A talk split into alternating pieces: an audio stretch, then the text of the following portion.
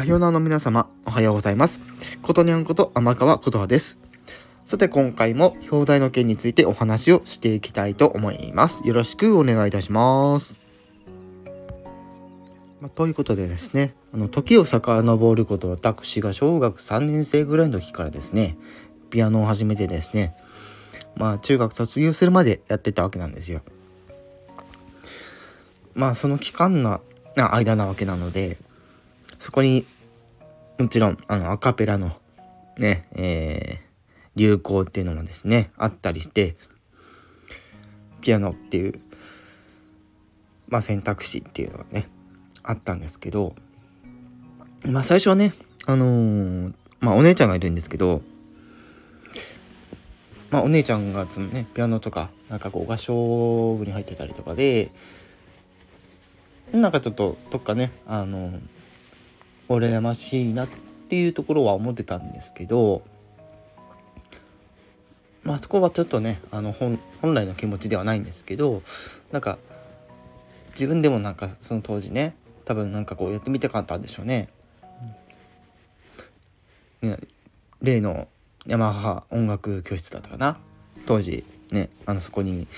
通って練習したりとかしててで中学生に上がる前ぐらいからもうあの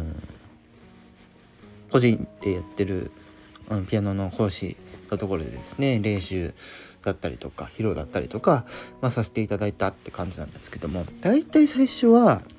まあ、大体2年ぐらいヤマハの方に関わっててで、まあ、後にちょっと紹介を受けて、まあ、個人のピアノ講師の方にまあ、親がお願いしてっていうのがあって、でまあ、そこで、まあ、ピアノを続けるってことになってまあ当然ねあのピアノ練習するだけじゃなくてちゃんと披露する場もあったので、まあ、同じくこう練習生としてあのー、同じようにピアノをやってる人たちっていうのもいたんですよね。まあ、時にはあのー、もちろんピアノだけじゃなくてあの歌を歌ったりとかもしてたし、まあ、それこそそのボイスパーカッションの本格的な流行の時にはあのボイパーやりながらねあのピアノ弾くみたいなことも言ってたりしてて本当にあの頃がすごく懐かしいです本当に。まあそれもあってですねまあ成人してからかうんまあ、成人してからぐらいであのー、ね成人して数年後には、まあ、クラシックコンサートをね聴きに行ったくあの自分で聴きに行ったりとかもともとその高校生の時にも一回ねあのコンあのクラシックコンサートみたいな聞く機会っていうのはあったんですけど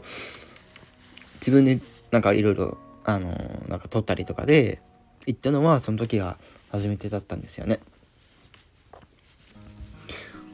まあ今でこそピアノはややなくなってしまったんですけどまあ歌のね技術だったりとか、まあ、リズムの取り方だったりとかはまあその時に限らず、まあ、学校の、まあ、そういう授業とかであの思いっきりやってたのでそこまでこう割り目立ちする子ではなかったかなって感じですね。ということで、まあ、今回はですね、まあ、ピアと、えー、昔ねピアノをやってたっていう件についてお話をさせていただきました。皆さんもね多分昔ねあのー、まあ、